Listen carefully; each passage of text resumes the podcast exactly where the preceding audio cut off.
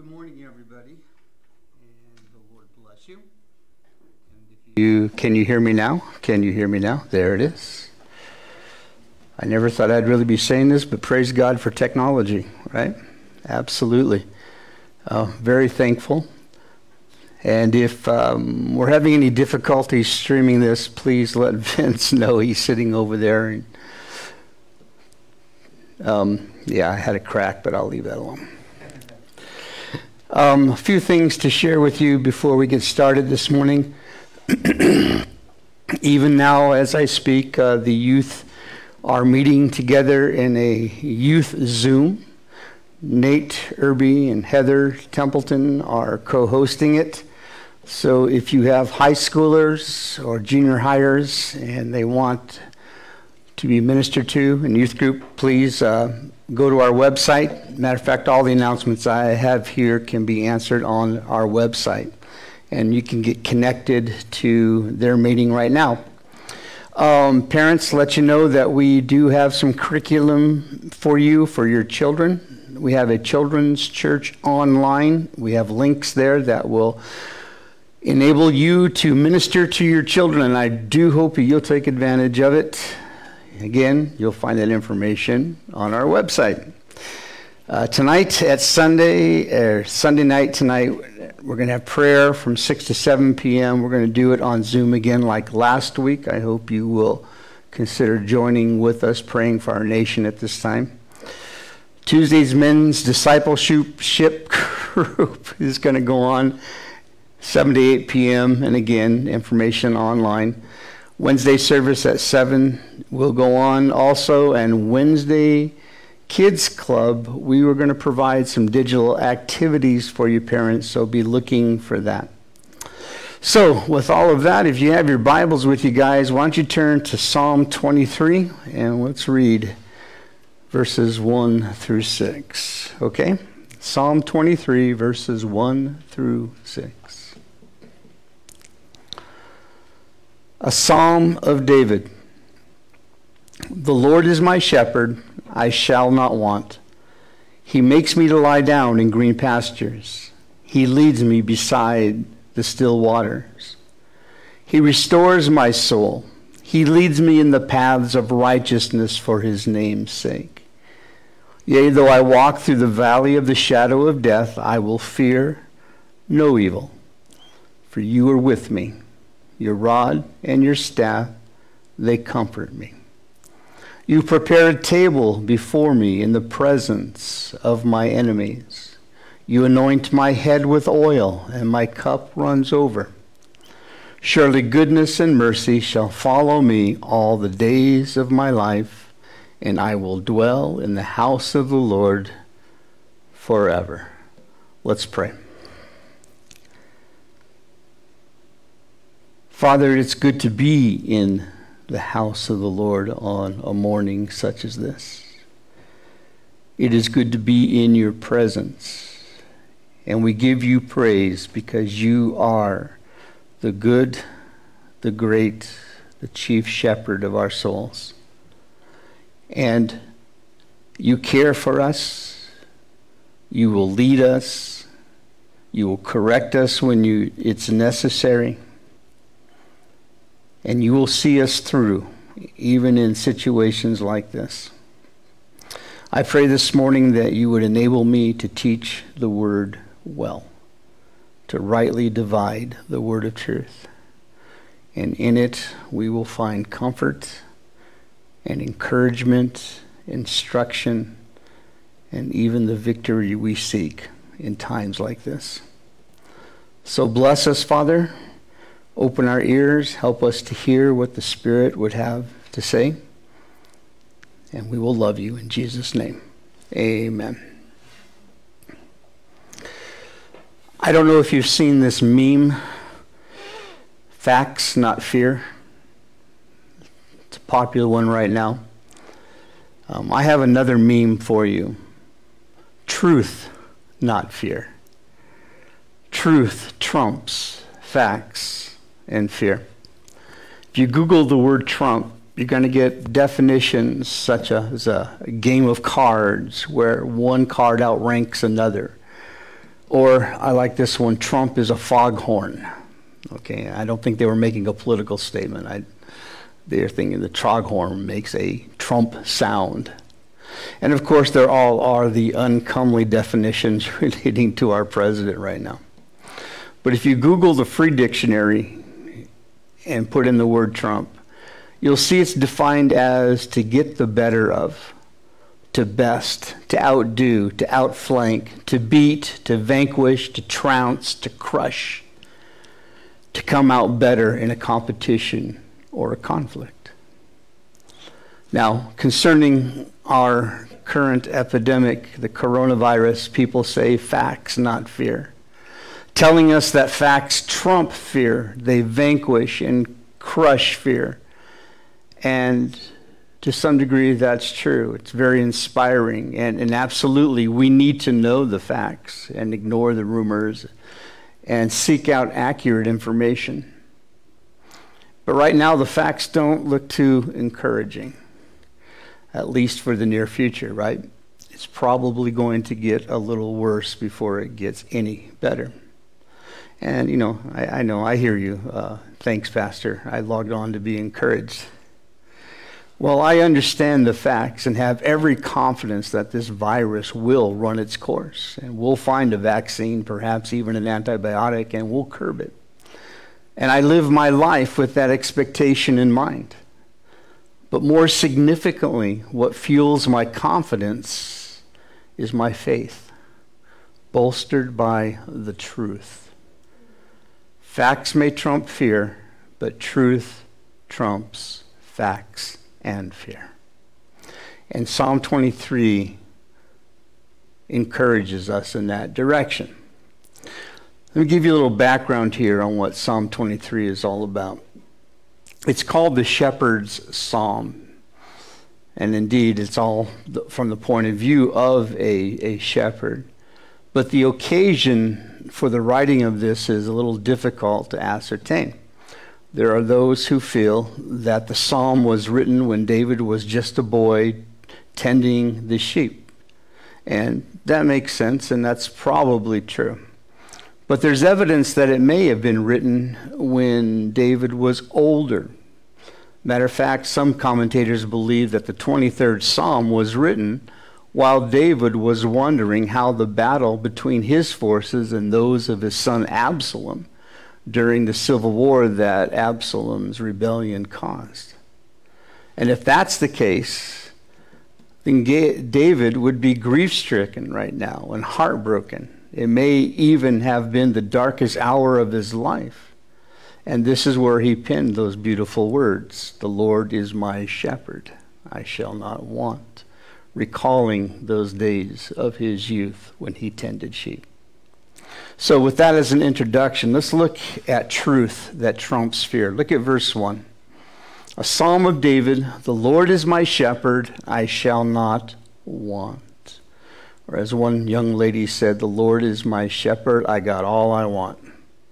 Right? Now, God, or David, is not a stranger to uncertain times. He's not immune to fear he learned a thing or two because he lived through a thing or two.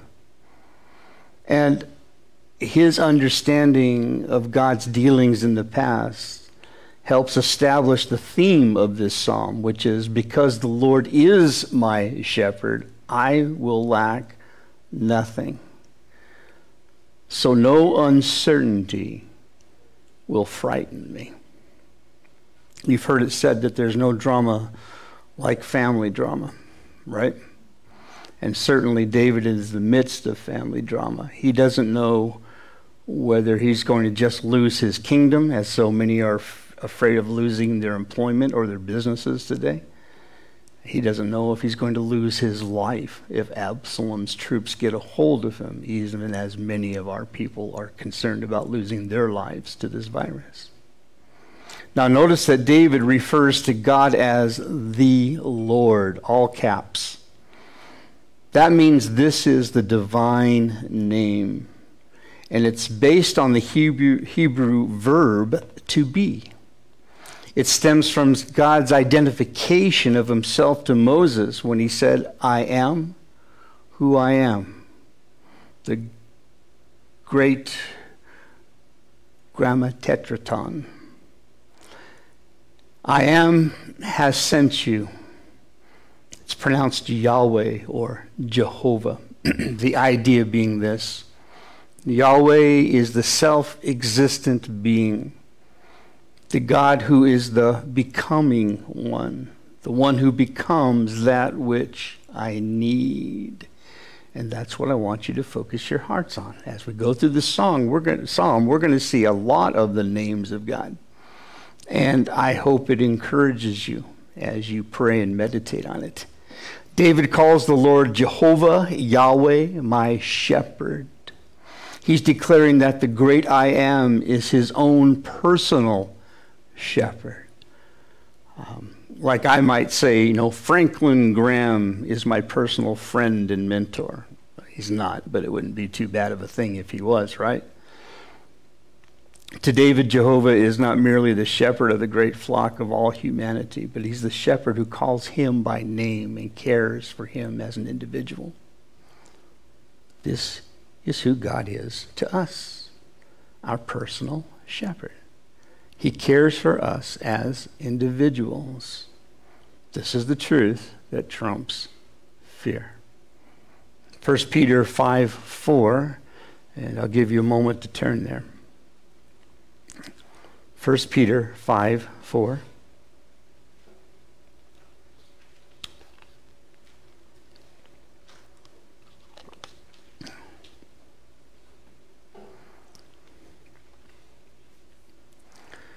We see that Jesus is the chief shepherd, the one who rules over all of the under shepherds. I'm an under shepherd. He is the chief shepherd. John 10 14. Jesus said, I am the good shepherd, and I know my sheep, and am known by my own. So, do you know Jesus? Well, he knows you, and he is the good shepherd. And in Hebrews 13 20, it says, now may the God of peace, who brought up our Lord Jesus from the dead, that great shepherd of the sheep, through the blood of the everlasting covenant, make you complete in every good work to do his will, working in you what is well pleasing in his sight through Jesus Christ, to whom be glory forever and ever. Amen. So, this is Jesus described as the great shepherd. Now, that, that word great is megas in the Greek, it means it exceeds the norm.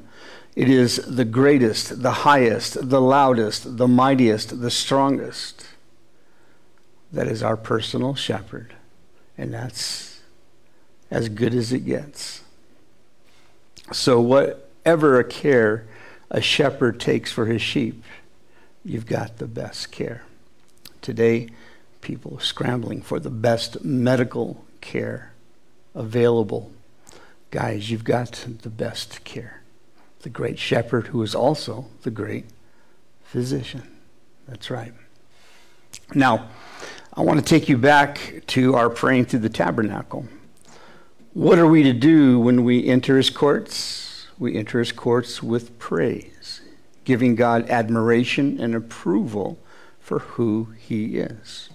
So, who is he right now in this psalm? He is the self existent personal shepherd who cares for us as individuals. He is Jehovah Ra'ah. The Lord is my shepherd. The Lord is Jehovah Ra'ah, or Rohi, God my shepherd. And because the Lord is my personal shepherd, I will lack nothing because the good, great chief shepherd of my soul becomes for me what I need. So it's really unnecessary for me to be frightened or worry over the uncertainty of my future. So we praise his name, and his name is Jehovah Ra'ah, God my shepherd, and we think about all that implies before we go and make our request before him. So, what does it imply? I'm glad you asked. Look at verse 2. We find out that this implies that he is a very caring shepherd. He makes me to lie down in green pastures. He leads me beside the still waters. Now, I don't know what you know about sheep, but they're not known for their intelligence or their courage. They are skittish, they are top heavy over spindly legs. Um, you'll never find a comfort sheep being brought on an airliner or an attack sheep uh, hiding behind a gate with that sign, Beware of attack sheep. They are easily alarmed and will run over each other, racing away from anything that startles them. They'll fall and roll on their backs with their stick legs sticking straight up. And they'll stay that way until the shepherd comes to turn them upright. And sometimes a shepherd would catch a freaked out sheep and gently, yet firmly, force it to lie down and to feed quietly on the grass beneath its feet. For many of us, if not all of us, it's a good picture of what's happening right now in this current crisis. What if this virus is God's way of catching us and gently yet firmly forcing us to lie down and feed quietly on the grass beneath us? Chuck Swindoll, who I have to thank for a lot of the thoughts in this sermon, writes in Living the Psalms in our hectic, hurried, harassed age, in which headache and tranquilizer medications have become the best selling national products, we must occasionally be made to lie down by our shepherd Savior. When he steps into our helter skelter world, he must often force us to rest. And if that's occurred, give thanks. The pastures are green. Now, verse 2 concludes with another pleasant picture. He leads me beside quiet waters. I don't know if you know this or not, but you can have a running stream and lead sheep to it, but they won't drink from it. It's too much motion, too much noise. You need to lead them to a quiet place where the waters are still try to mentally capture that, that peaceful scene a calm, placid, serene body of water that's still, smooth, and quiet. You know, um, one of the hobbies I've just taken up is kayaking. And I'm waiting to the day to get out to one of Arizona's lakes where I can just enjoy calm, placid, calm water and quietness.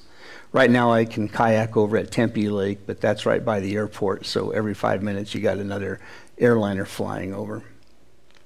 The good, great Chief Shepherd leads us to quiet, peaceful waters where we may drink without fear. And who is this caring shepherd? Well, Jehovah Shalom, the Lord my peace. Remember, Jesus said in John 14, Peace I leave with you, my peace I give to you. Not as the world gives, do I give to you. Let not your heart be troubled, neither let it be afraid. His peace is a peace that passes understanding. When people are afraid and freaking out over the coronavirus, the Christian abiding in Christ has absolutely no need to be afraid. In John 16 33, Jesus said, These things I've spoken to you, that in me you may have peace. In the world you will have tribulation. Indeed, COVID 19 is a tribulation. But be of good cheer. I've overcome the world. And He is your shepherd, guys. Jehovah Shalom. So let's go to verse 3, which deals with wandering sheep, okay? Some sheep tend to wander and stray away, and they can be stubborn about it. And here we see a correcting shepherd. We all have our patterns in dealing with stress. And it seems like our Christianity just goes out the window when those times come, when someone flips your switch or something triggers your fears or your frustrations or your anxieties. We have our go tos and we can stubbornly hold on to them, even though you may hear a wonderfully well spoken sermon about God being your shepherd. We snap at innocent remarks, we get impatient and curt, we numb ourselves with mindless entertainment, and may even indulge in mind altering substances just to take the edge off instead of what God is calling us to do, which is to press in to Him. Now, we know they're wrong, we know they're unhealthy, but still we do it. It reminds me of that great hymn, Come Thou Fount of Every Blessing, right? Prone to wander, Lord, I feel it, prone to leave the God I love. Hear my heart, oh, take and seal it, seal it for thy courts above. Verse 3 says, he, that is our great, good chief shepherd, restores my soul. He leads me in the paths of righteousness for his name's sake. Now, that word restores is shub in the Hebrew, you know, like shooby dooby doo. Okay? And literally it means to turn back. The term is loosely based on the idea of repentance. Only it's not repentance accomplished by the sheep, but by the shepherd, leading you to that place where you will turn back. A good shepherd, realizing that he has a wanderer on his hands, will set out to restore or return that wandering member of his flock, calling out its name and waiting and awaiting and answering bleat out in the wilderness and when he finds the woolly wanderer, he restores it to fellowship. 1 Peter 2:25 says, "For you were like sheep going astray, but have now returned to the shepherd and overseer of your souls." Matthew 18:11 and 12, "For the Son of Man has come to save that which was lost." What do you think? If a man has a hundred sheep and one of them goes astray, does he not leave the 99 and go to the mountains to seek the one that is straying? And that's for all of us, guys. All of us at any time.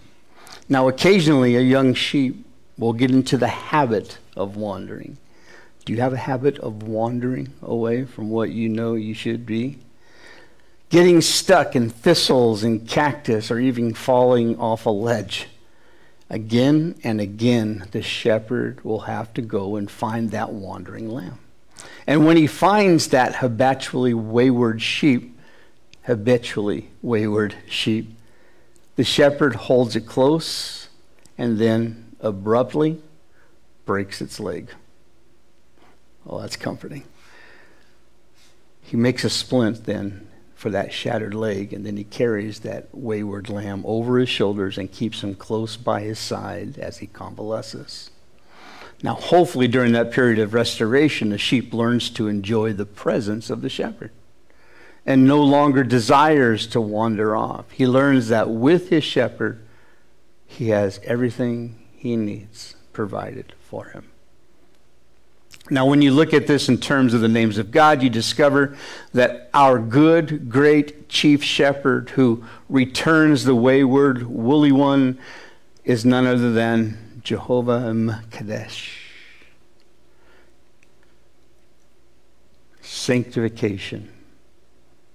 The Lord who sanctifies, the Lord who makes whole, the Lord who sets apart for holiness. Sanctification is the act and the process of making a saint. And sometimes that involves correction. Hebrews 12:5 says, "Have you forgotten the encouraging words God spoke to you as his children?"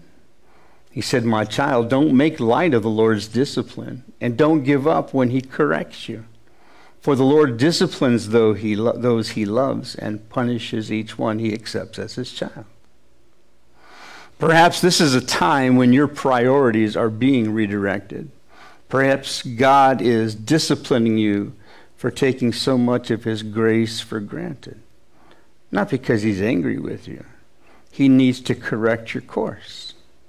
And you would be wise to submit to the only good, great, and chief shepherd who will always lead you along the right track. After all, it's his reputation's at stake, right? He said, for his name's sake. And in verse 4, when we get, let's go to verse 4, where we are plunged into a dark valley. Yea, though I walk through the valley of the shadow of death, I will fear no evil, for you are with me. Your rod and your staff, they comfort me. Literally translated, the valley of the shadow of death is the valley of deep darkness. New Living Translation renders it that way. Even when I walk through the darkest valley, I will not be afraid, for you are close beside me, your rod and your staff protect and comfort me. Now remember, verse 3 promised that our good, great, and chief shepherd will guide us along the paths of righteousness, the right path, the right track, for his name's sake, because his reputation's on the line. So what's up with verse 4? He leads me into a valley of deep darkness. Well, some of the tracks or paths shepherds would need to guide their sheep through would wind along steep trails upward from the valley below the meadows above, to the meadows above. And early in the year, the flocks grazing in the lowlands, as the summer sun begins to melt the high mountain snow, the shepherd leads his flock to better grazing land above. And that inevitably includes some dangerous paths filled with uncertainty and possible peril. You would be in the shadow of trees and dark and unfamiliar, difficult um, for the sheep. Trees would blot out the sunlight, and there would be the possibility of snakes coiled to strike. Um, near my house is uh, South Mountain Park, and um, I've taken back to hiking and I was hiking there uh, during the twilight. It was getting dark, and I was almost at the spot where I turn around and make my trek back. I was about three quarters of the way, and all of a sudden I heard coyotes howling. These weren't coyotes in the distance. These were coyotes that were very, very close. At least it sounded like they were just like right around the corner, right? And I took a few steps forward and I thought, what if they're right around the corner? So I turned around and went back. I was a coward.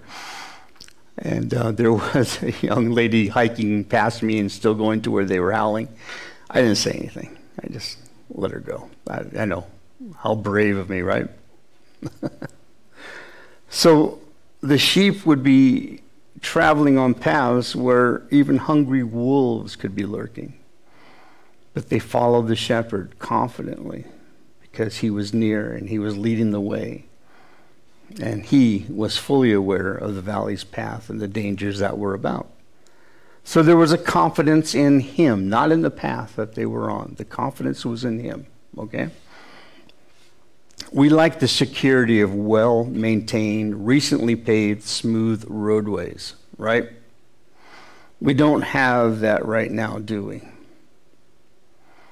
As God's sheep, we are sometimes led by Him into valleys of darkness where there's fear and danger and uncertainty and the unexpected and even death. Swindoll says he knows that the only way we can reach the higher places of Christian experience and maturity is not on the playground of prosperity, but in the schoolroom of suffering.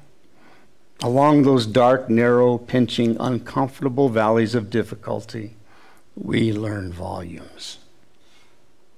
We keep our courage simply because the shepherd is leading the way. Again, we trust the shepherd, not the path. Hebrews 12:2 says we do this by keeping our eyes on Jesus, the champion who initiates and perfects our faith. Because of the joy awaiting him, he endured the cross, disregarding its shame. Now he is seated in the place of honor beside God's throne. Keep our eyes on the shepherd. And we have his peace. And we have the assurance we're going to get through. Now, notice in verse 4, take note of what the tools of the trade were.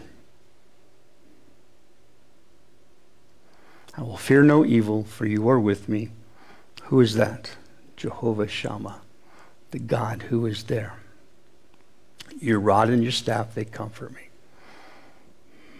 The rod was a club made out of oak about two feet in length, and it was used to beat off wild beasts if necessary.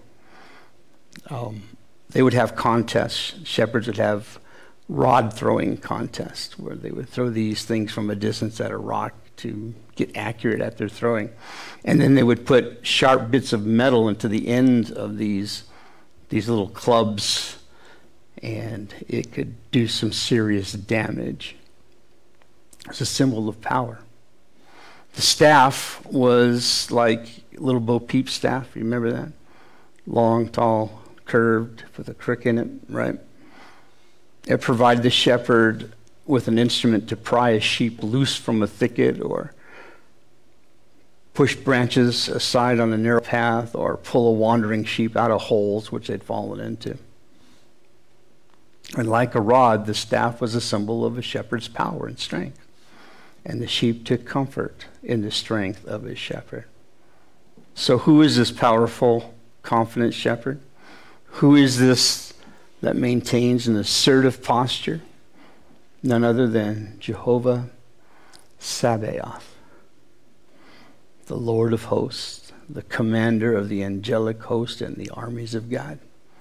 Turn to Psalm 46 real quick. Psalm 46, 7. It's a great passage here for devotion.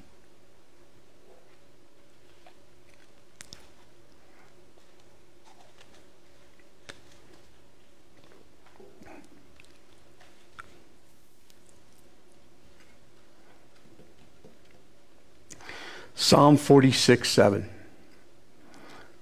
The Lord of hosts is with us. The God of Jacob is our refuge. Come, behold the works of the Lord, who has made desolations in the earth. He makes wars cease to the end of the earth. He breaks the bow and cuts the spear in two. He burns the chariot in the fire. Be still and know that I am God. I will be exalted among the nations, I will be exalted in the earth. The Lord of hosts is with us, the God of Jacob is our refuge. This is our great, good, and chief shepherd, guys. Jehovah Sabaoth. Now, in verse 5, we're transported into, from green pastures and the valley to the rugged mountainside where our shepherd prepares a table in our enemy's presence.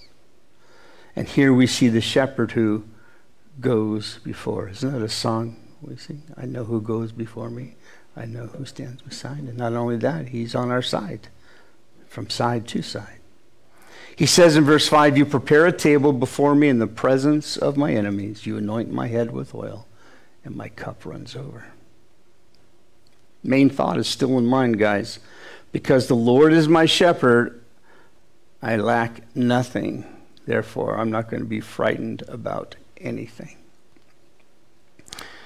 Now, he never, you know, shepherds never fed sheep at a literal table, but they would prepare a table for them in a manner of speaking, and it was in a field or a meadow.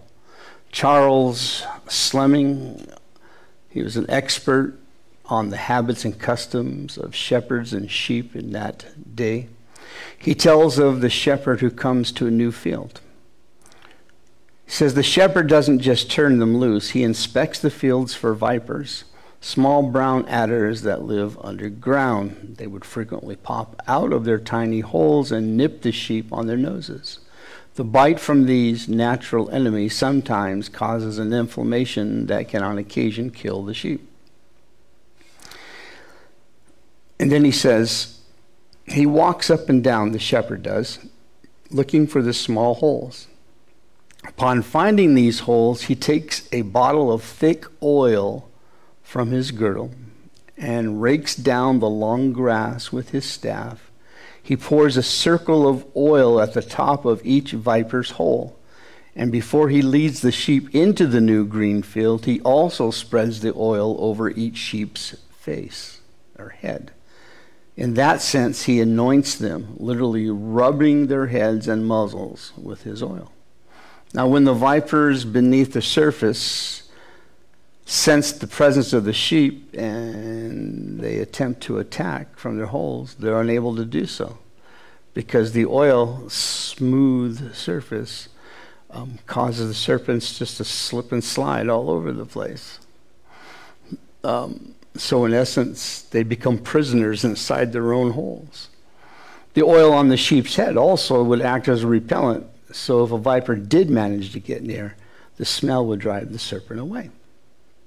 So, in a very literal sense, by oiling the viper's burrows, the shepherd has prepared the table, the meadow, and the sheep are able to graze in abundance right in the enemy's presence.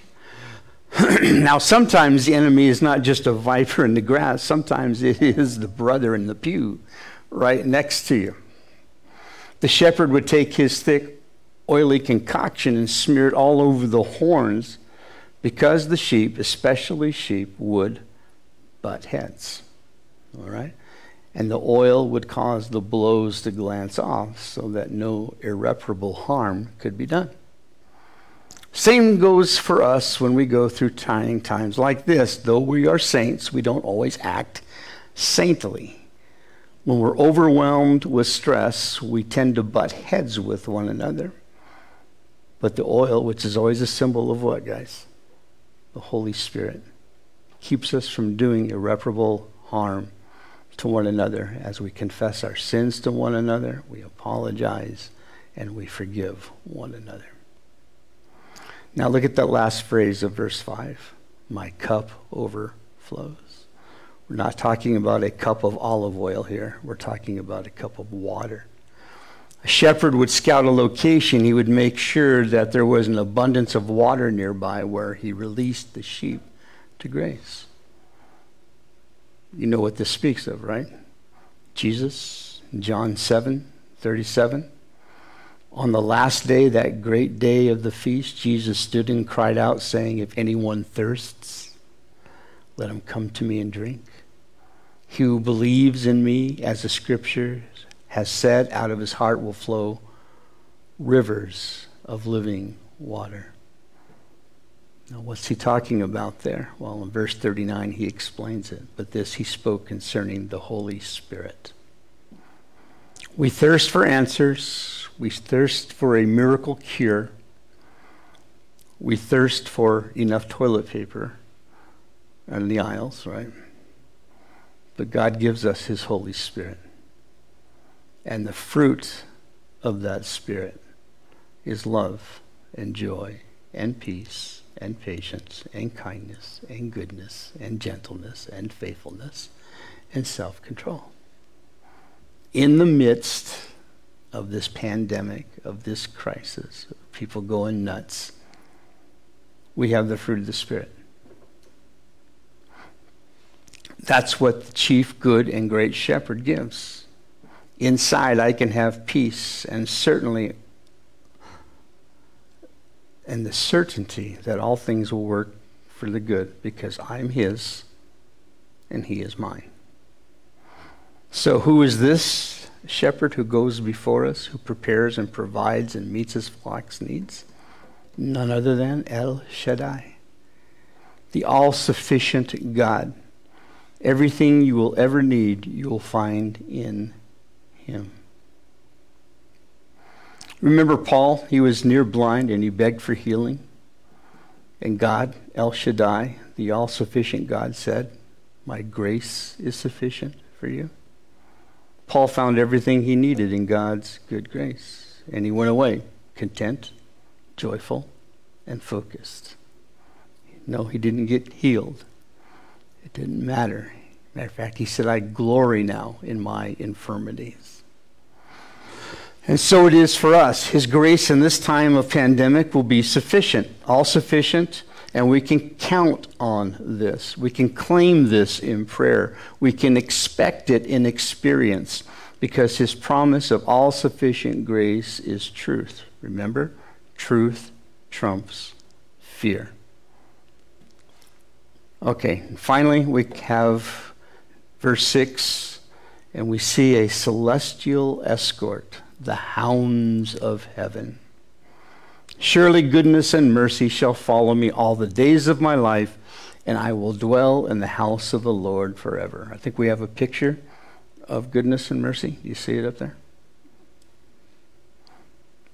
F.B. Myers refers to goodness and mercy as our celestial escort, and another commentator suggests that these are God's sheepdogs, ever near his flock, ever nipping at our heels. Um, God sends his faithful companions out after us when we stray, when we react out of fear, when we treat others impatiently and get convicted. It's his goodness and mercy, it's his kindness and loving kindness that leads us to repentance. Our Lord deals with us in a very gentle, gracious way. That's a difference between us and God. We panic. God stays calm. We react out of fear and frustrations. He's proactive in mercy and goodness. In our uncertainty, we tend to lash out, and instead of trying to restore and be at peace with our fellow woolly wanderers, we become unforgiving, hard hearted, and even argumentative. I don't know. Uh, I've seen some crazy behavior lately. Have you guys? Uh, it was in Fry's parking lot, and these two guys got into a fight right there. I don't know what the fight was about. It wasn't worth whatever they were fighting about, I can tell you that. But the guy got out of his car, and they went to it and were rolling on the, the pavement. Uh, why? Um, I don't know if you saw the YouTube video of that woman trying to rip a package of toilet paper from an elderly woman's hands. And uh, there was a last package left, and the woman had um, a, a, basket full of toilet paper. She had four or five different rolls, not rolls, but packages of rolls of toilet paper. And this little old lady came up just grabbing one, just getting her one.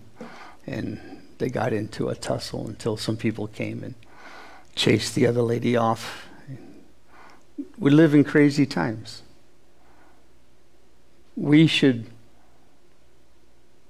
go on a search for those who are stressed and show them and demonstrate to them the peace that we we have. Chuck Swindoll said, Let man go on a search for a wayward soul, especially in times of crisis and uncertainty like now, and there is often bitterness and revenge and impatience in his steps. We are to go to those who are overtaken in any trespass and restore them in a spirit of gentleness, considering ourselves, lest we be tempted. We are to bear one another's burdens and fulfill the law of Christ. That's us being like God. And that's goodness and that's loving kindness that draws people to rethink their actions and come to themselves. You ever heard that expression? They lost themselves. They just lost it. Do you guys remember the story of the prodigal son? Right? What do you think the biggest reason was for him to come to himself and finally return home? Maybe it was the poverty. Maybe it was living with the pigs. I don't know. But I think the biggest reason was because of the father he had. Father who gave a loving response, who ran toward him when he saw his son afar off. Chuck Swindoll says there is no magnet with a stronger pull than genuine love. Love has drawn back more wanderers and softened more hard hearts than this world will ever know. It's fitting then that you and I are followed all the days of our lives by goodness and loving kindness. God knows what will best do the job.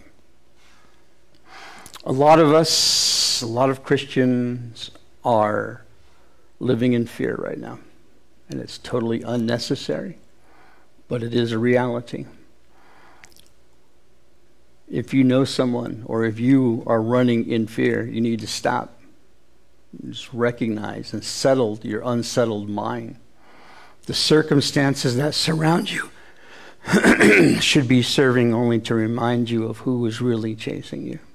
It isn't the circumstances, it isn't the virus. It's Yahweh. It's Jehovah, the becoming one. Jehovah Ra'ah, the good, great, and chief shepherd. Jehovah Jireh, the God who provides. Jehovah Shalom, God our peace. Jehovah Mekadesh, the Lord who sanctifies. El Shaddai, the all sufficient God. That's who's before you and behind you and at your side. That's who's chasing you. Stop. Let them catch you. You guys remember Gayle Erwin? I love this story that he told. When he was a kid, he would walk home from school, and if he was late staying after school, he didn't want to get in trouble, so he'd take a shortcut to get home, and that meant walking down an alley between an insane asylum, or next to a sane, an insane asylum. We don't say that anymore. What we call them long-term psychiatric institutions. Okay. And um, as he's walking nervously down this alley, he hears steps behind him, so he picks up the pace, and so do the steps. They pick up the pace, and then he begins to run. He can hear the steps running behind him, and then he's at a full sprint, and he can hear the guy behind him in a full sprint, and he gets a big old hand on his back, that slaps him and pushes him, and he goes sprawling on the asphalt. And he turns around to see somebody smiling at him and saying, Tag, you're it. He thought he was being tra- chased down by something that was going to harm him. We often feel like our circumstances are chasing us down, but we need to stop and let mercy and goodness catch us. So, let's put some shoe leather on it. Who's your daddy? You've heard that before, right? Who's your shepherd? Is Jesus your shepherd right now? Whom or what are you trusting in this time of absurdity, of uncertainty? To whom or what are you turning to for direction, for guidance, for peace? Charles Schwab? Certainly not your pastor. Your psychologist, maybe? Oprah? Maybe Fox News. Consider that these people are merely sheep just like you. And if you follow another sheep, then you're going to be like Jesus, the blind being led by the blind. And both of you are going to fall in the ditch. it's time to press in. It's time to intentionally engage in intimate fellowship with your Creator through worship, through the Word, through praise, through prayer, through thanksgiving. It's time for real time fellowship with the good, great, and chief shepherd. Secondly, for those who are a little bit more mature in the Lord, have you been feeling a little uncertain lately, perhaps a little insecure about the future? but still, you're maintaining fellowship with God? And you have that certain expectation of good to come and that confidence? And do you know someone who might believe the same, but is not having that same peace and that same joy? Well, review the 23rd Psalm and then pick up the phone and encourage someone with the truth you've discovered. You might be surprised by the encouragement you receive back yourself. Psalm 119:50 says, "This is my comfort in my affliction, for your word has given me Amen. Father, bow my heart before you, and uh, this has been a little unusual experience. So I'm asking that uh, for all of my inarticulation, that you will have articulated truth somewhere, somehow, to people's hearts. I pray for them, Lord God, that they would find you, the great shepherd of their soul and all that you can be as a shepherd, all the benefits that come for having you as our personal shepherd. our Jehovah Shalom, our peace, our Jehovah Kadesh, our sanctifier, our Jehovah Jireh, our provider, our Jehovah Ra'ah, our good and great shepherd, and El Shaddai, the all sufficient God. Father, thank you for this crisis. May you reveal yourself strong on behalf of those who seek you with their whole heart. It's in Jesus' name I pray. Amen.